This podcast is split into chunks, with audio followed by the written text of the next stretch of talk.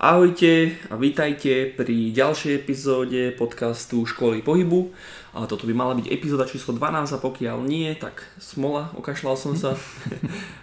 Dnes sme privítali veľmi talentovaného a šikovného chalana, ktorým bol Rado Jambor, ktorý pôsobí ako fyzioterapeut v Dukle, mm-hmm. kde spolupracuje s rôznymi, rôznymi športovcami a a tak.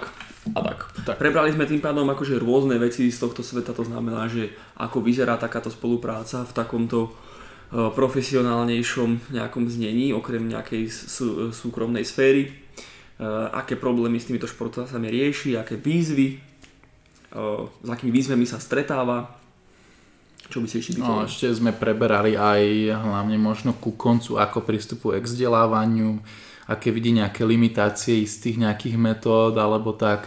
Čiže no, naozaj sme prebrali rôzne témy a určite sa je na čo teší, tak si vypočujte tento podcast. Tak, tak. Tak sa príjemne usadte a prajem vám príjemnú hodinečku. Takže dneska tu máme Rada Jambora. Rado, ahoj. Ahojte. Ahoj. Rado je šikovný fyzioterapeut, ktorý pôsobí v podstate vojenskom športovom centre Dukla a pôjdeme dneska prebrať nejaké otázky o jeho pôsobení, ako, vlastne to vypadá pri nejakej profesionálnej špo- spolupráci so športovcami.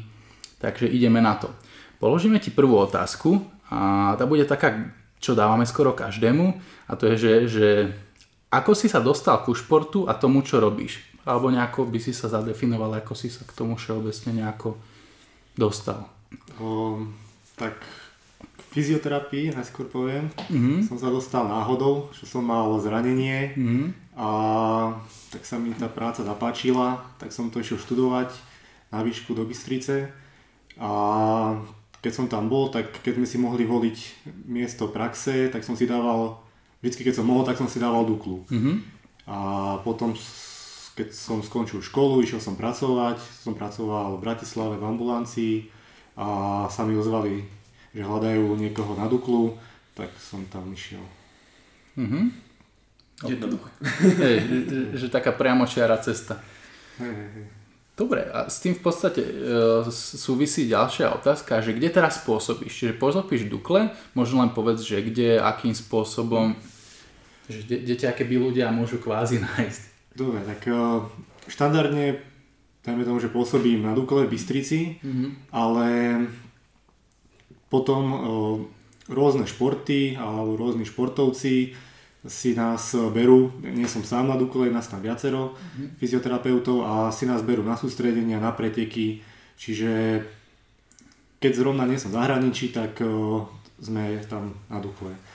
O, čo som tak pôsobil, pôsobil som 3 sezóny s sestrami Fialkovými a popri tom tam s rôznymi športami som pracoval. Mm-hmm. Tam tých športov na Dukle je veľa. Tam mm, od uh, úpolových športov, duklo, uh, judo zápasenie, uh, cyklistikou som pracoval, atlety sú tam, s ktorými som pracoval. Potom tak sem tam sa tam myhnú vodný, vodný slalom, karate. Mm-hmm. A to je tak, čo ma tak napadá teraz na rýchlo. Mm-hmm. A viac menej e, všetky športy, čo sú na Dukole, tak nejakým spôsobom som s nimi som väčšinou pracoval s tými športovcami, e, či už krátkodobejšie, dlhodobejšie, ale s väčšinou som, s väčšinou som pracoval. Mm-hmm. A ty teda výhradne pracuješ iba v Dukle, alebo sa venuješ aj širokej verejnosti? O, popri Dukle pracujem aj o. O, tam sa snažím čo najviac pracovať s rôznymi klinickými diagnózami, aby som len nebol uzavretý v športe, mm-hmm.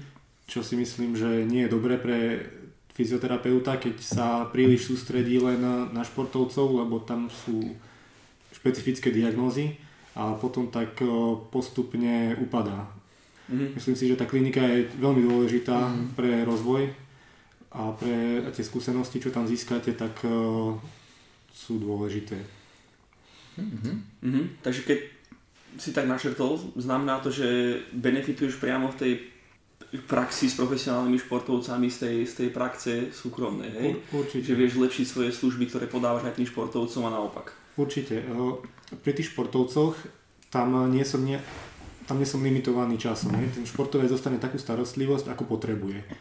A čo nie je bežné. Čo nie je bežné. Čiže viem ten problém odstrániť veľmi efektívne. Mm-hmm. Čiže tam sa, tam sa všetko prispôsobí v tej terapii tak, aby to čo najrýchlejšie bolo odstránené. A mm. tieto skúsenosti potom viem dať aj tým ostatným ľuďom, s ktorými pracujem, nakoľko keď dajme tomu, že, ste, že je ten človek rehabilitovaný niekde v nemocnici, tak je tam limitovaný na určitý počet sedení mm-hmm. a nie vždy ten problém je úplne odstránený. Mm-hmm. Ja väčšinou s tými športovcami ten problém riešim od začiatku až do konca.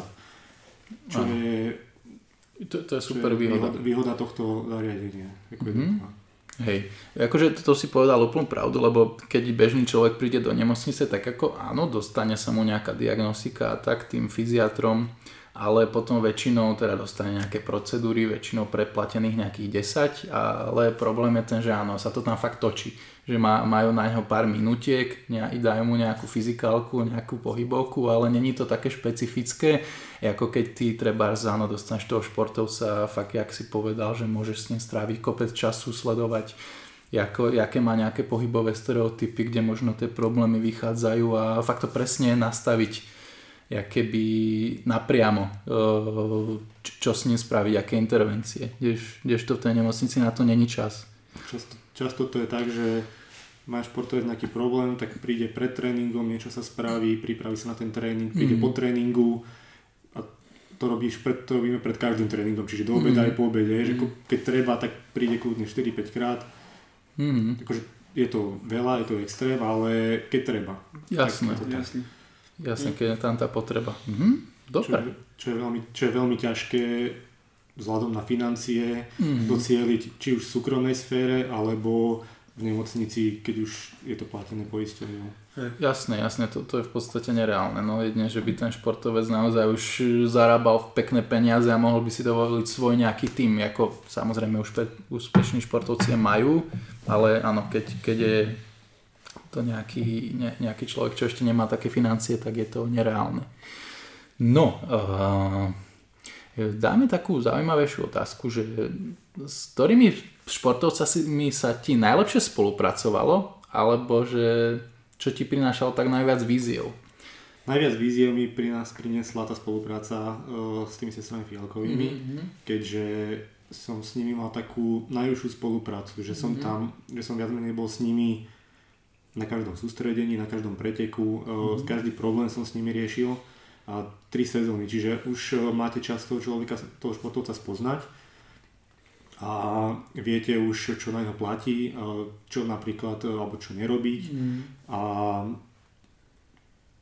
povedzme, keď, som, keď bol nejaký problém, na ktorý som bol krátky, že bolo treba konzultovať, či už s lekárom alebo s inými fyzioterapeutmi, tak chodil som na tieto konzultácie a čo mi prinieslo potom aj veľa skúseností a takých ma to tak zobohatilo.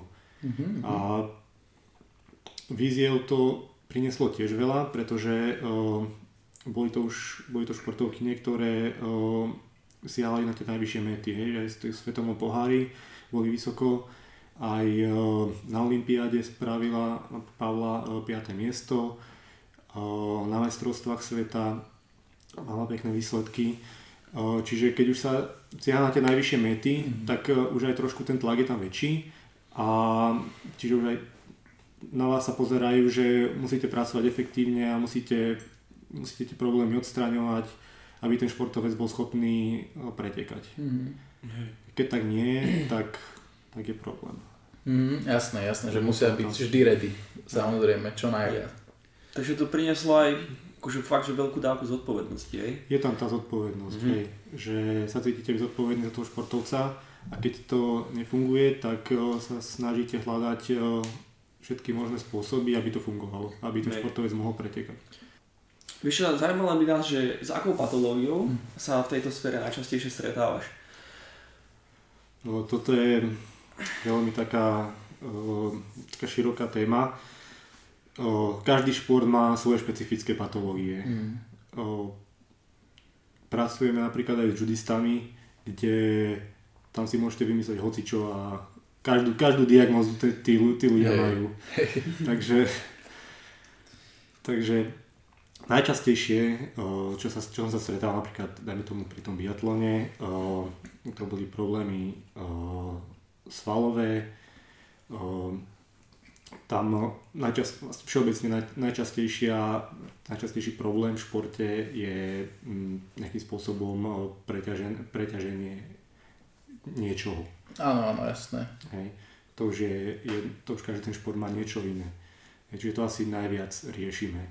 Ono, či už to rieši, niekto to rieši napríklad manuálne, niekto to rieši o, sa tak komplexnejšie, že cvičením o, chce dosiahnuť to, aby ten o, klop pracoval efektívnejšie, tým pádom ten sval sa menej preťažoval. Tam už to, to už každý si rieši po svojom. Mm-hmm. Ale v zásade tie preťaženia, potom menej tam nejaké platničky, to sa to zatiaľ... Že až tak to nebýva často. To, to až tak toľko nie. Aspoň teda, čím, čím sa ja stretávam. Mm-hmm. Takže to je také gro, jasné. Ale tak určite sa tam môže že vyskytnúť hocičo. No ja hovorí, že záleží asi od športu. Tí judisti určite to, to dáva zmysel, že keď sa fakt, že plieskajú o zem, tak tam môže prísť hocičo, jak hovoríš, no. Tam je veľa uh, traumatických poškodení, no. uh, kolien hlavne, mm. uh, členkov. Ale to judo je také, tieto všeobecne úpolové športy sú mm. tak špecifické, že tam, uh, tam je strašne veľa, veľká, široká škála zranení, ktoré sú a mm. treba tam uh, mm-hmm. treba tam tak komplex, tak komplexného terapeuta, že musí vedieť pracovať s rôznymi, s rôznymi vecami. Mm, také široké spektrum. Mm. No a keď už si hovoril, že, že každý to robí inak, tak uh, ty skôr napríklad ideš manuálne, alebo ideš skôr cez tie cvičenia, že možno aké metódy alebo postupy ty rád používaš, alebo tak častejšie? Uh, mne sa páči taká, taká komplexnosť. Mm-hmm. Uh, nerád, nerád robím to, že by som, alebo nerád, nerád by som sa uzavrel do nejakej jednej metodiky, mm. ktorú o, povedzme by som ovládal na vysokej úrovni, ale že by som robil iba to. Lebo myslím si, že každej fáze rehabilitácie, rehabilitácie mm. je efektívna iná metóda.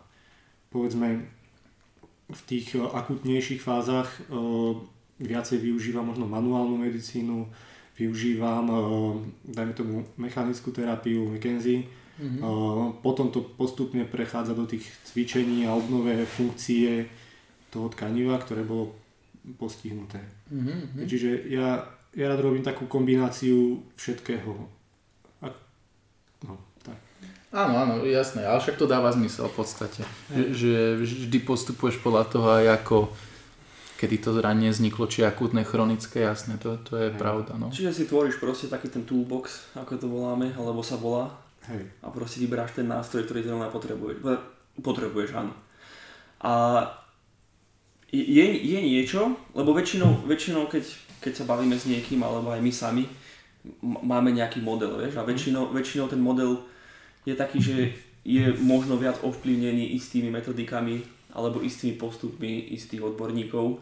Je niečo, čo, čo nie je možno nejaké také, že by si povedal, že toto je moje gro, ale niečo, čo ťa tak najviac os, o, oslovilo, alebo čo najviac používaš vo svojej praxi?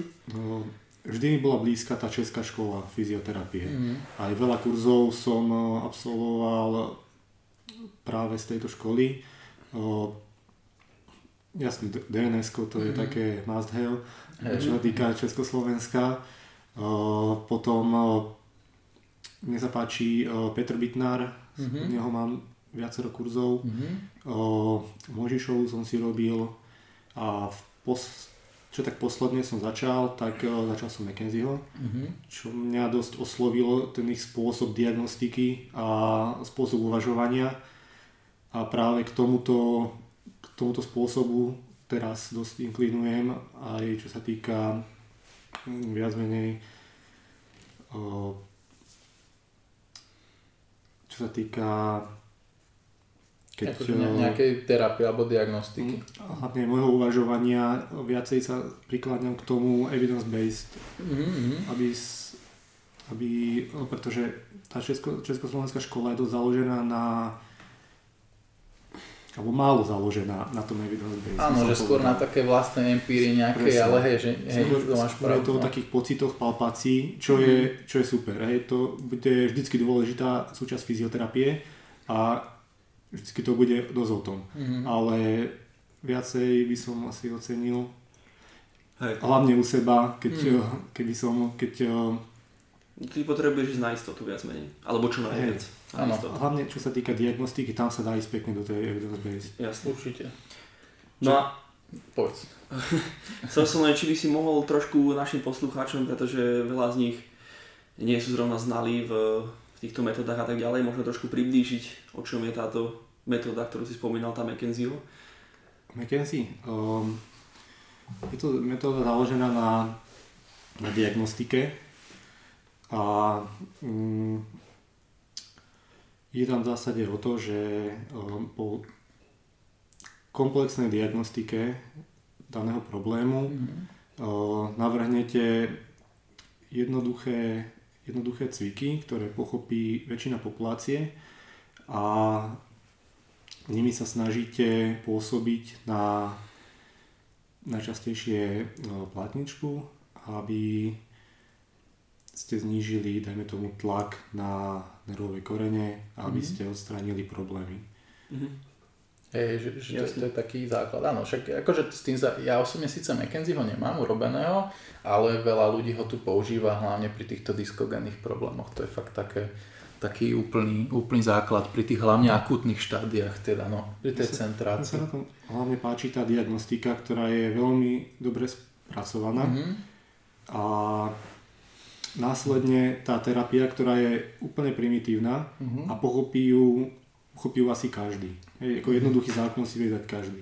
Uh-huh. A keď to dám do porovnania, čo sa robí možno niekto iný, tak uh, možno, že to, toho človeka zavalí zložitými cvikmi a v konečnom dôsledku ten človek z toho nemá nič. Uh-huh. Lebo tomu nepochopí a pravdepodobne to aj spraví zle. Mm, mm. Čiže toto je taká úplne jednoduchá vec, ktorú si vie zacvičiť každý a podstatné je to, že to má výsledky. Mm, to, to je základ, jasné.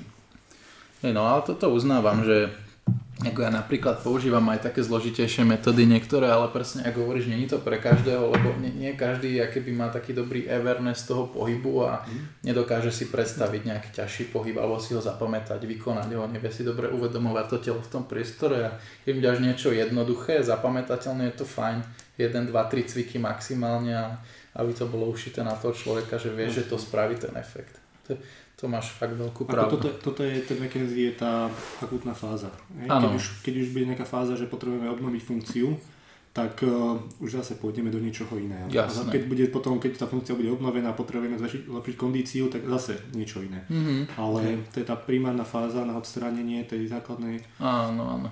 Toho, tej bolesti a vtedy to myslím si, že je veľmi efektívne. Mm-hmm. Super. Dobre. Uh, môžeme v podstate prejsť asi ďalej. A ešte však aj pred podcastom sme spomínali, že by sme mohli trošku prebrať aj, že ako vlastne taký fyzioterapeut e, funguje v takomto týme e, športovom, alebo aké sú tam teda tvoje povinnosti, ak vyzerá možno deň takého fyzioterapeuta, že skús to tak popísať. Dosť záleží od toho, že či, či je to nejaká, či ste na preteku, alebo či ste na nejakom sústredení len. Mm-hmm na súst- väčšinou je to tak, že na sústredení väčšina tých športov trénuje dvojfázovo.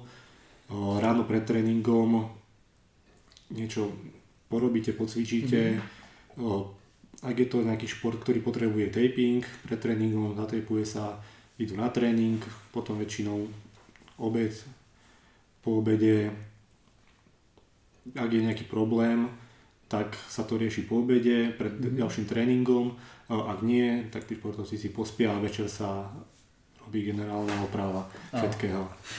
Áno, že všetko, čo sa za ten deň Hej. pokazilo v podstate, tak ešte ty musíš dávať dokopy. Hej. Hej, že to je taký bežný deň. Keď pracuješ s väčším nejakým tímom, dajme tomu, hej, Tak ako, ako stíhaš vlastne pracovať so všetkými, idú ti postupne, alebo robíš s nimi aj nejaké skupinové cvičenia, alebo ako to funguje? To nestihnete pracovať so všetkými. Musíte si prioritne vybrať, e, čo je aký, alebo ten, kto má najväčšie zranenie alebo Mhm. najhoršie, Hej. alebo možno, že ten, člo, ten športovec, ktorý má dajme tomu najlepšie výsledky, čo nemám rád tento systém, keď to musím takto už. Mm. Lepšie je tak, že ten, čo má taký najvážnejší problém, tak s tým človekom Mhm. popracujete. Mhm. Mm, ešte záleží, jasne. Hej. Ako, keď máte väčší, väčší tím, tak nestihnete všetkých, Hej. všetkých ošetriť. No po, asi by bolo treba viac ľudí ešte potom, v takom prípade. Hej. Samozrejme, už to je finančne náročné. Ale to keď ste v týme jeden a väčšinou tých teda ani lekár není, tak, tak uh, asi môžeme snívať o tom, že ešte ďalšieho fyzioterapeuta zoberie. Jedno, zoberie. Tak sa robí, čo sa dá, no. tak, tak. Nejako to vždy pozliepate, ako, ako to len ide. OK. Hej. No a o, o, ty vlastne organizuješ tuto na našom území aj e, kurzy manuálnej terapie s Giovannim Bonfatim a že možno nám trošku približ, že o čom, o čom tieto kurzy sú, ako si sa možno k tomu dostal, alebo čo obnáša taká organizácia tohto kurzu.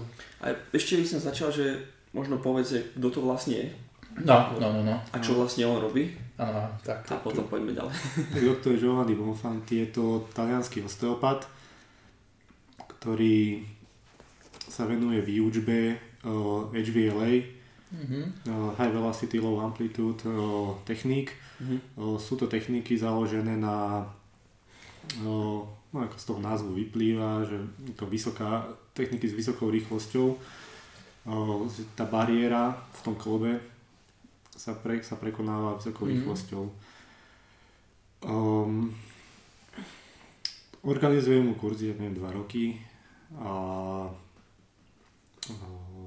obnáša to obnáša to veľa starostí, keďže um, potrebujete vyriešiť uh, nejaké letenky, ubytovania, uh, priestory, uh, ľudí, ľudí vždycky mm, s- registrácie.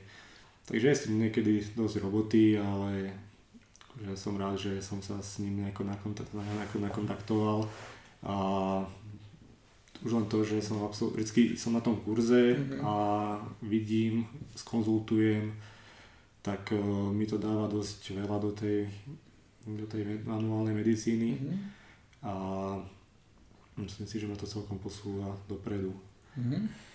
No, Vlastne to bol môj prvotný úmysel, lebo bol som na nejakých kurzoch v Anglicku a prišlo mi to také neefektívne, že chodí takto po svete a Jasne.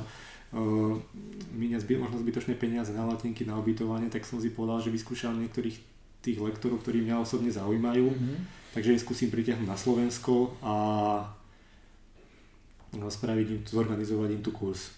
Tak uh, Giovanni s týmto súhlasil a tak sme tu a organizujeme super, super, ale to, to je nejak dobré, že jak si spomenul, že ty vždy, ak si tam, tak áno, vždy si refreshneš tie informácie a že je to taká veľká výhoda, že vie- vieš, skonzultuješ, čo náhodou sa ti nezdá. To je fajn. Že to sa na tom baví, na tom, Mhm. na tejto spolupráci. A napríklad aj zo začiatku, lebo teraz viem, že, že už sám nejakým spôsobom komunikuje. Rešili ste predtým aj nejakého človeka, čo prekladá, alebo si to robil ty, alebo jak to prebiehalo? Hej, uh, na prvom kurze sme mali mm, prekladateľku, Mhm. ale strašne veľa času to bralo. Mhm. vždycky keď muselo zastať a sa to preložilo, tak o, sme si povedali, že vyskúšame ten model bez prekladateľa a skúsime zháňať ľudí alebo na ten, na ten kurz, ktorí budú vedieť po anglicky. Mhm. Ako Jasne. ten Giovanni má jednoduchú angličtinu, Áno. ľahko pochopiteľnú. Čiže je to aj ľudia, ktorí neočakávali, že, k tomu, že by tomu mohli rozumieť, hlavne po tom prvom kurze, kde bol prekladateľ, mi vraveli, že rozumeli 80% informáciám. Mhm. Tak potom to som spravil tak, že to by mohlo fungovať aj bez toho prekladateľa. Mhm.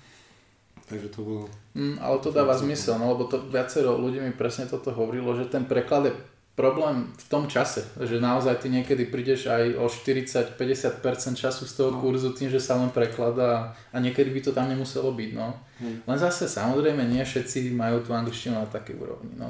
To je jediné, tá, tá jazyková bariéra je tam no. taký problém. Nemôžeš vyhovieť všetkým, ale na nešťastie, no, Ako, no, tak to je. Bol taký nápad, keď som riešil prvýkrát ten preklad, mm-hmm tak že by tam bol prekladateľ a že každý by dostal do ucha no, sluchatka a že by sa to prekladalo v reálnom čase. Ale taký kurz som ešte nevidel a asi by som... To by bol asi, asi taký extrém. Nemám. To by bol asi veľký Hej. extrém, no. A nie, však ten, kto si to chce spraviť a ocení tie informácie, proste... V, v tomto svete vzdelávania sa v, pohybe celkovo proste tá angličtina je dosť dôležitá, povedzme si na rovinu. Ja si tiež myslím, že tu není tých zdrojov toľko predsa len. No. Že, že máme tu nejaké dobré, ale není ich až tak moc. Že tu je tá Československá škola, ktorá sa venuje možno určitému smeru alebo mm. nejakým spôsobom niečo rieši svojím spôsobom a keď chcete niečo iné, tak už musíte ísť do zahraničia. Tak, tak. Mm. A nepomôžete si inak. Presne tak, no však to, tým obidvaja sme sa aj my stretli hey, vždycky, hey, že hey. fakt bez tej angličtiny to nejde. No. Ja v poslednej dobe čítam len anglické publikácie. Tak, je to isté. No. Ako nepamätám si, kedy som naposledy čítal niečo v češtine. No, však, lebo tu toho nevychádza nejako, skoro no, nič, povedzme no. si pravdu. No. Akože jedna z takých prvých rád, čo, čo dávame ľuďom vždy, keď sa nás pýtajú, je, že musíš vedieť po anglicky. No. Ak chceš proste kvalitné informácie, alebo aspoň množstvo kvalitných informácií, tak proste no. si nevyberieš. Hmm. To už, je, už je to aj podmienené tým, že sú dosť popredu vo veľa, vo veľa veciach, predsa len sú v tom väčšie peniaze a skôr začali častokrát tieto veci riešiť. Yes. Akože hmm. človek má potom na výber, buď pôjde riešiť väčšinou západ, čiže v Amerike sa toho publikuje asi najviac, by som povedal, ako z mojej skúsenosti, aspoň ako trénera, hmm. alebo, alebo pôjde na východ, kde si viac strážia informácie. ja viem, takže ťažko, ťažko. Hej no, no. Rusi, Bulhári a podobne. Je, to tak ale, nie? Lebo fakt, že keď si za to vezmete, tak tí Američania dávajú všetko von, a určite dávajú všetko von, ale ako veľa ľudí tam publikuje, ale k tým ruským informáciám sa veľmi ťažko dá dostať. Oni si to strážia koľko hlav. No. No. Je to tak? No. No dobré, aha. A je to také zaujímavé, takže ty si vlastne si povedal, že, že ty, si, ty si proste Mohamed a chcel si ísť nahoru. Ale hora bola ďaleko, tak si povedal, že ty si presťahuješ celú horu sem, hej? Ty si normálne, ty si sa mu ozval sám? Hej. Normálne si mu napísal, že... Som napísal, či náhodou, že či by nechcel organizovať kurz. Super, že, že ty to všetko zariadíš Hej, jasne. a proste je bavené. No, Super. Mm. Zariať to a ja prídem. Mm. No, a však ono v tej dobe, aj on, bol tuším taká vychádzajúca hviezda, že na Instagrame a tak, že hey, začal byť taký známejší, tak asi mu to aj tak zapasovalo, vieš, že... Áno, tiež si myslím, že hľadal nejaké nové miesta, kde ano. kurzy robil a tak paslo. Hej. Akože dobre, ja, mi to tak ukazuje, že sa dajú spraviť takéto veci, lebo častokrát je, si povieš práve, že bariéra je takáto. Hej. A Nie, niekto sa bojí napísať a očividne je to riešenie. to máš tak zarazilo, aké to bolo primitívne jednoduché. Hej. Takže si som... čakal také väčšie obštrukcie hey, nejaké. Ne, nečakal som nič, lebo som to ešte nikdy nerobil, ale hey. to sa bolo to akože Akože super, super. Si ma tak nainšpiroval teraz, hey. že kto vie, čo by sa dalo spraviť. Niekoho mm-hmm. to môže doniesť. No, no, no. super. No, každopádne, poďme ďalej teda. Jedna, jedna z otázočiek, ktorú sa veľmi radi pýtame e, našich hostí, čo je taká opakujúca sa, je, že čo by si ty poradil svojmu mladšiemu ja? Mladšiemu ja? O, nejakým spôsobom lepšie selektovať informácie uh-huh. a mm, dôslednejšie si vyberať e, ľudí, od ktorých sa učiť. Mm. Alebo nemyslím, to nemyslím len nejakom v okolí, ale všeobecne skôr takých tých tie vzory, ktoré má podľa mňa každý, mm-hmm. tak mm. Možno iné by som si teraz vybral. Aha, jasné. Hej. A, no to je tak, lebo napríklad ja som zo začiatku si robil kvanta kurzov. Mm. Mm. A momentálne by som si z nich urobil menej. Možno polku. Hej, jasné. Zna, zna, uh, Lutuješ ale, že si si ich spravil, alebo by si povedal, že ti to dalo o, o taký väčší obzor, alebo ako by si to povedal? Ja si myslím, že práve to, že som si ich niekedy spravil, ma dostalo tam, že teraz to môžem lutovať. A keby som si ich nespravil, tak teraz by som možno rozmýšľal, že a tento kurz by som si chcel spraviť a možno, že práve to je to, to je ten prelom, kedy moja terapia bude úplne mega úspešná. A... Čiže v podstate je to také, že si si mohol overiť, ako aspoň, reálne máš väčší obzor, lebo teraz vieš, že táto metóda možno nefunguje a v podstate si aj vďaka tomu lepším eh, terapeutom. Myslím si, že akože aj že na tej ceste, povedzme, ktorú teda, na tej ceste, že povedzme byť dobrým, byť dobrým terapeutom, je dôležité aj niektoré dvere zatvárať. Že mm-hmm. práve to, vie, to zistíte, mm-hmm. že toto, není do, toto nie je to, čo chcem a aby ste mohli si nájsť práve to. Mm-hmm. Takže ťažko, ťažko povedať, že či je to dobré alebo zlé, že som na tých kurzoch bol. V každom prípade mi to aj tak mi niečo dali. Hej. Určite. Ja, ja osobne vnímam ako jednu z takých najväčších kvalít odborníkov vlastne tak celkovo, ale tak samozrejme my sa pohybujeme v tom pohybe. Uh, schopnosť keby meniť svoj model v podstate úplne od základov. Takže toto, čo ty vravíš, ja keby vnímam dosť podobne, že, že ty si schopný v podstate si povedať, že nedržať sa zubami nechtami niečo, čo robíš, ale proste stále reinventovať samého seba, svoje postupy, aby si našiel lepšie metódy. No to, no to našťastie je dosť jednoduché, keď vidíte tú reakciu na tú terapiu. Nie. Že niečo sa naučíte a vidíte, že to nefunguje. Tak jednoducho, čo máte, ako máte inú možnosť, ako to zmeniť. Jasné. Častokrát sa ale tak si myslím, že v tejto sfére stretávaš aj ty pravdepodobne s inými profesionálmi, ktorí sa držia väčšinou, vieš, že sa tak zaškatulkujú mm, v niečom. No, jasne, to, to by trošku, ako keby na to Slovensku, že veľa ľudí, ako keby nájde jednu metódu, a mm. úplne sa v nej keby možno nájdu a ne, nechcú nič iné a idú to, idú to propagovať ako Svetý graf, Presne, že keby všeobecný princíp, ktorý vylieči všetko. No. A toto sa mi moc nepáči. No. Mm. A to sa deje aj, aj v, aj v trénerstve, vo všetkom, že mm. keby ľudia chcú, možno to je nejaký ten neviem, ako sa tomu hovorí po slovensky, ten tribalism, ako to je po slovensky? Mm. Akože chceš byť tých kmeňov, no, ako áno, že tie naše sa, nádore, áno, to škatulkovanie sa presne. Možno sa proste tí ľudia cítia viac, že sú niekde doma, že niečo naozaj ovládajú a ako je to škoda, lebo je to potom na úkor ich výsledkov v podstate teoreticky, častokrát. Hej, presne, toto si mm. myslím, hej. A to sa tu často deje, to máš pravdu s rôznymi metodami, však nejdeme medovať, ale, ale hej, no proste. Akože, ale v podstate každá metóda, ja si myslím, že v každej metóde nájdeš človeka, ktorý sa v nej tak Áno, že to nemusíš ani menovať. Že tomu, až, že tomu marketingu až moc uveril. No, no, no presne. Áno, že... ani tí tvorcovia tej metódy to máš tak neveria, ako tí ľudia, ktorí sa na to tak namotali. Sú aj takí, no, čo niečím idú riešiť niečo, čo s tým absolútne nemá zdánlivý súvis, ale hej, no. to, co sa deje, no. Ja si myslím, že to je podmenené trošku aj tým, že samotní zákazníci e, lepšie na to reagujú. Že lepšie reagujú na to, keď počujú, že idem robiť túto vec, alebo že sami potom lepšie vedia vysvetliť, že robím Určite. hoci čo proste.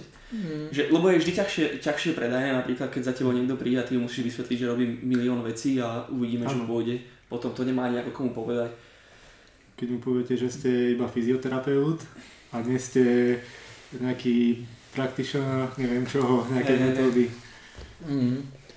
Určite, no ale to, to, to je pravda. Hlavne aj to, že možno ak si spomenul, že tým ľuďom to viac aj tak sedí a hlavne takíto ľudia často majú také absolútne odpovede, vieš, že máš toto, tak urobíme toto, hotovo. To, to, to, čo ľudia chcú.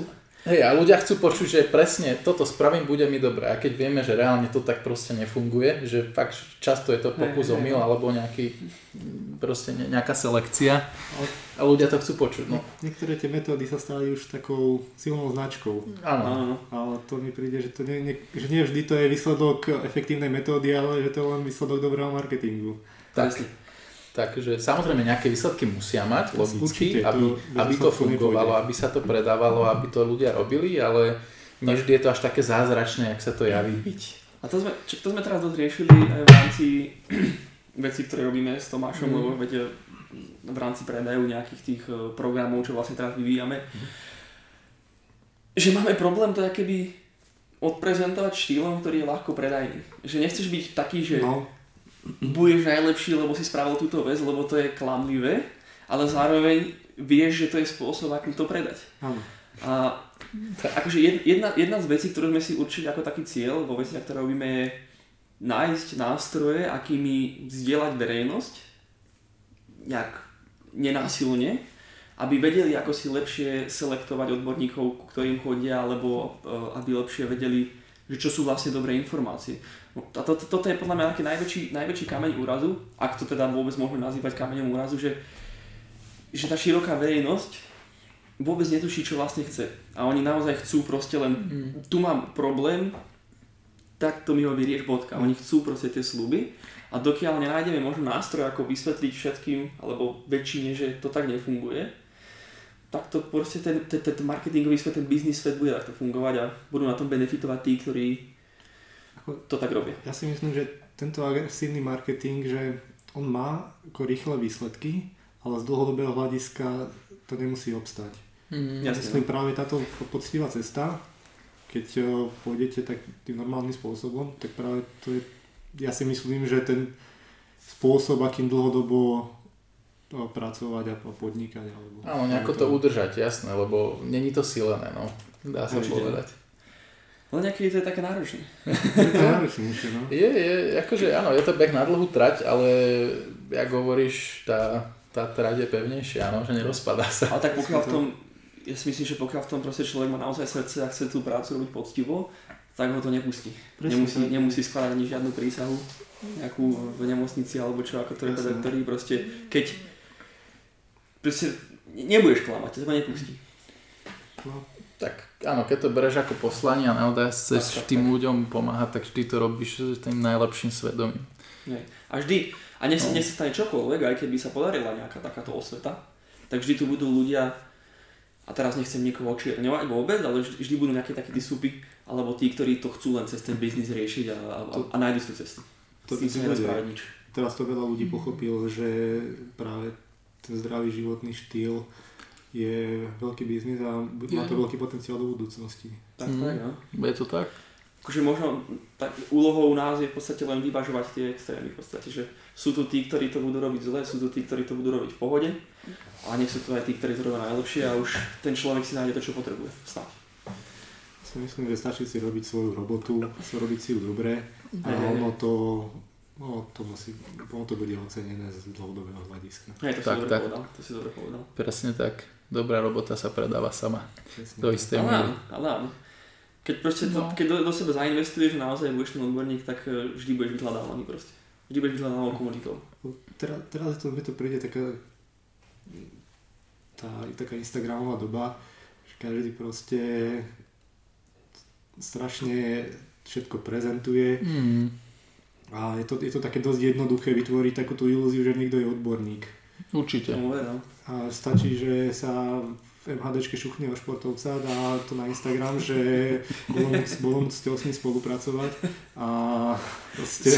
To si krásne povedal. som si to živo predstavil. Proste, a to je plné toho teraz. A ale to, trošku, to máš také, pravdu. To také smiešne. No. To máš pravdu, no, že veľa ľudí je takých, áno, že raz u ňo niekto bol a už áno, vyvesená fotka, robím s ním a náhodne sa u ňo vyskytol. A potom, ale to ľudia potom sú zmetení z toho, lebo vidíš, že športové, športové veci je to tam a musí byť dobrý ten človek. Hlavne v tejto sfére, kde nie je ani nejaká taká veľká fakt bariéra na vstup.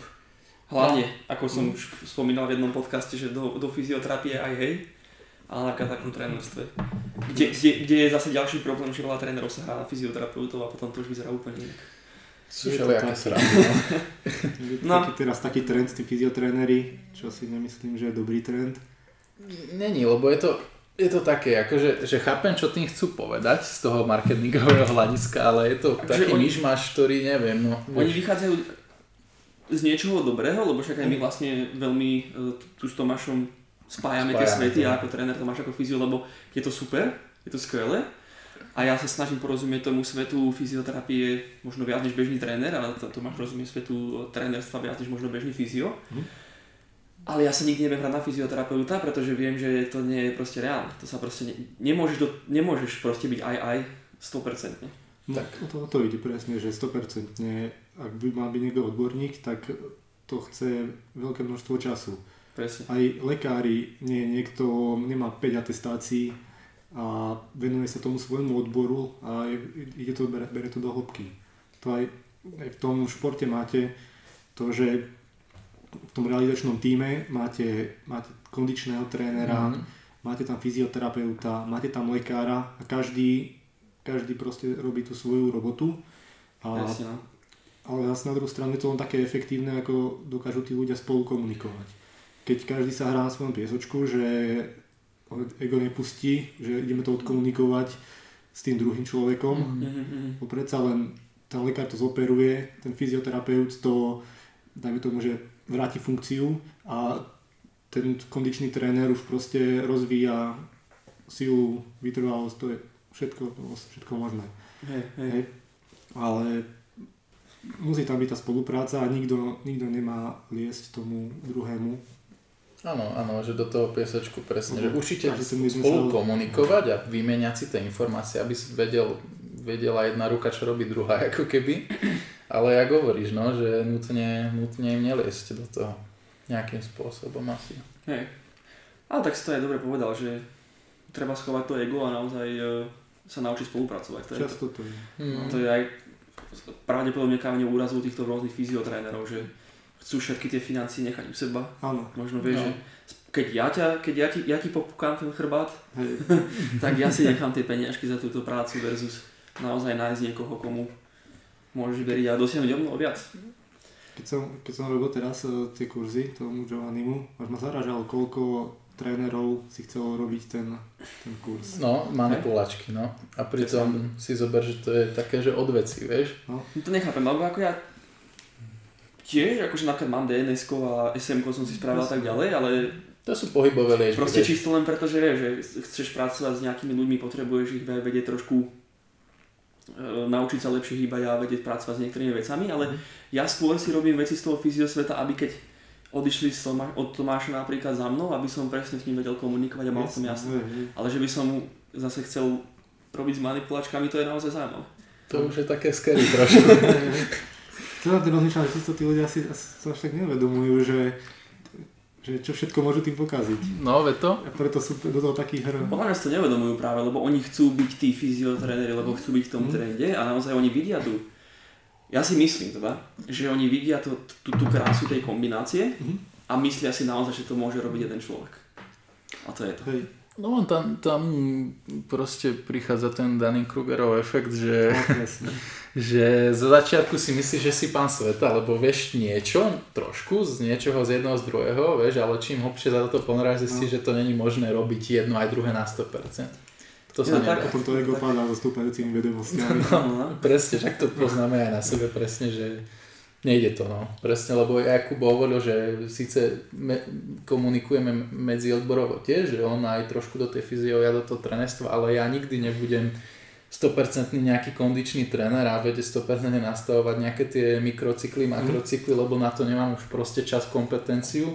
A takisto naopak, vieš, že to nejde. Tak do hĺbky to nejde poňať To je všetko. to, že to by ani nebol problém, že naučiť sa, naučiť sa to každý, lenže to časovo sa asi nedá To ani sklbiť, že toľko, že idem študovať teraz do hĺbky toto, toto, toto, Mhm. a ešte, ešte to musím aj robiť.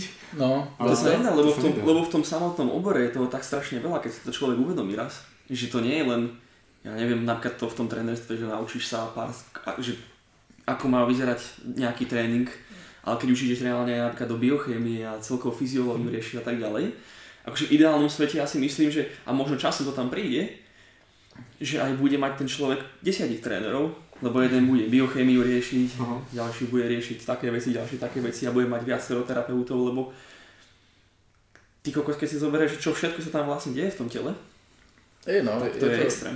dá sa extrémne špecifikovať, určite, no. Čím viac ideš do hĺbky, tým viac si taký, že prečo som si toto spravil. Hej, no. To, to neustále vzdelávanie je taký, akože je to super a zároveň je to taký trošku trest, no, že keď, keď, keď niekto to nevníma, dajme tomu ako my, že je to také fakt, že poslanie, že nás to baví, tak neviem si to predstaviť, no, že, že ako taký človek funguje, lebo reálne však musíš byť do za knihami, za štúdiami, článkami, webinármi stále, no. Stále. A, pot, a potom, keď niekto stále študuje, potom, alebo že niekto strašne veľa publikuje a potom rozmýšľate, že kedy ten človek robí. Hej, No, no. hej, hej, presne. Že, že všetko to sklbiť je naozaj niekedy si- umenie. no. No. A tak, čo sa dá. Ale tak keď to robíš rád, tak to ide všetko, že áno. Jasne.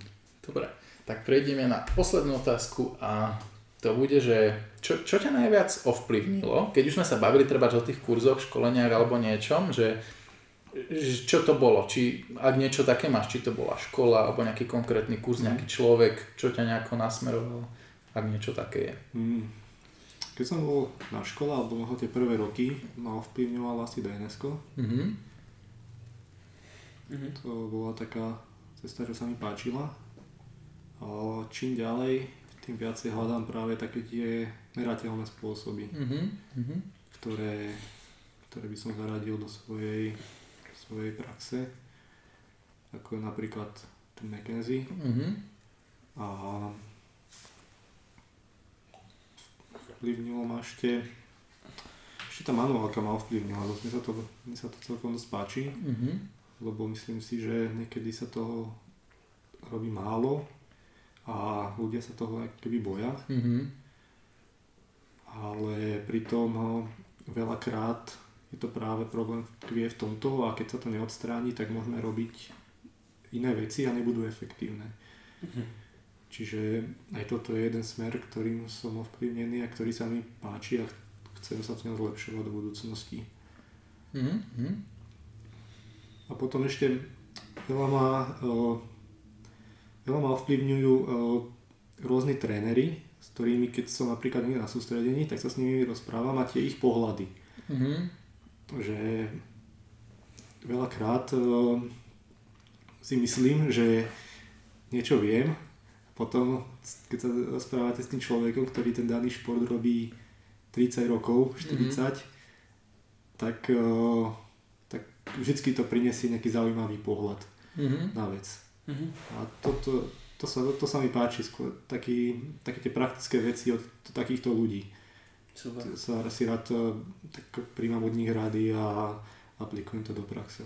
Áno, áno, že vyslovene už tými rokmi sú tam nejaké veci, čo by ťa absolútne nenapadli niekedy možno. Každý, má, každý z nás má nejaký pohľad, ja mám Mhm. ten svoj fyzio, oni majú ten svoj trénerský Mhm. a veľakrát som sa našiel, že, to môj, zlý, po- že môj pohľad fyzio bol zlý. Mhm. No, tak nejako spojíte svety, vždycky musí tam prísť nejaký prienik. Mm. Ja ti dám ešte bonusovú otázočku, ktorú som sa teraz rozhodol, že sa budeme pýtať. Nech sa páči. Lebo to nikto nikdy neboli, skoro. A to je, že keby si mohol doporučiť knížku nejakú, lebo všetci čítame. Pri vzdelávaní to je fakt, že knížky máme fakt, predpokladám, že aj ty, že jednu dočítaš a ideš na ďalšiu. Že keby si mohol doporučiť nejakým fyzioterapeutom, ktorí sa teraz vzdelávajú nejakú jednu, dve, tri, koľko chceš knížiek, ktoré ti fakt, že veľa dali, aké by to bolo? Mm, asi by som neodporúčil knižku, ale PubMed skôr. Áno? Asi skôr týmto štýlom by som išiel. Hej, hej, Že hej. viacej trošku sa tam orientovať. Mhm. Ja, že sa pošťúra v tých štúdiách vyslovene. Super. Mhm. Alebo i- in, inú, inú databázu. To je Mhm. v zásade úplne jedno.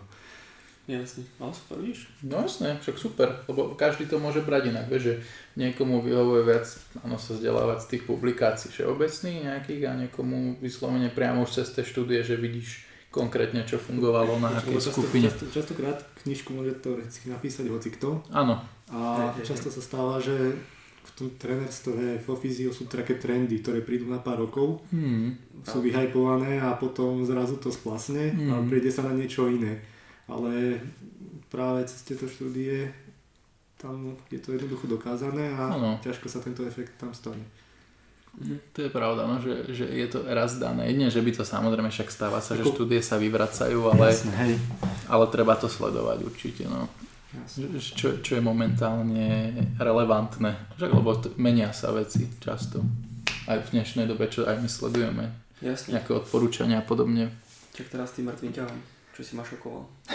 Hej, no, to, no však to len spomeniem, že v podstate kedysi dávno však boli guideliny, či už od McGilla a podobne, že musíš mať nejakú ne- neutrálne nastavenú chrbticu, aby nedošlo k poškodeniu a tak ďalej, ale už v dnešnej dobe sa ukazuje, že není spojená keby tá flexia po, pod záťažou tej chrbtice s nejakým poškodením, čiže to už sa tiež trošku mení, no. Aha. Že, že to je taký paradox. Ešte zaujímavá informácia, lebo keby si sa spýtal hoci koho na mŕtvy ťah a povieš mu, že možno je v pohode, keď sa trošku zhrbíš v riekovej chrbtici, tak veľmi jednoducho poviem, tak no nikto by ti neveril, vieš? A teraz sa ukazuje, že možno je to proste na mieste. Hm? Čož je šokujúce. Hej, to, toto sú také zaujímavé infošky, no alebo ešte, čo ma napadla taká uh, posledná pikoška, čo sa týka v podstate nejakého otužovania, alebo tak, že, že veľa ľudí fakt, že sa otužuje pravidelne každý deň a myslí, že to zlepší 100% ten regen, ale však teraz takisto už sa to trošku vyvrátilo, že ten chlad práve že spomaluje tie regeneračné akutné procesy mm. a môže ti to ešte natiahnuť tú regeneráciu trošku dlhšie, než by mala byť. Hej, teraz dosť sa o tom rozpráva, No, no, že no. O, o ľadovaní práve v tej akutnej fáze. Že nie je to úplne možno ideálna cesta. No, to som zvedavý, ak sa to bude vyvíjať. Tak, že, lebo zatiaľ, hej, že zatiaľ presne, ako hovorí, že sa to nejako mení, ale akože dáva mi ten pohľad zmysel, no. No uvidíme. Má to nejaký zmysel. Uvidíme, uvidíme, či kam to ešte pôjde. Dobre, tak e, ďakujeme za rozhovor, bolo to Ďakujem za zaujímavé, vyživné a e, s poslucháčmi sa vidíme zase na budúce. Tak, díky moc. A, Ahojte. ahoj.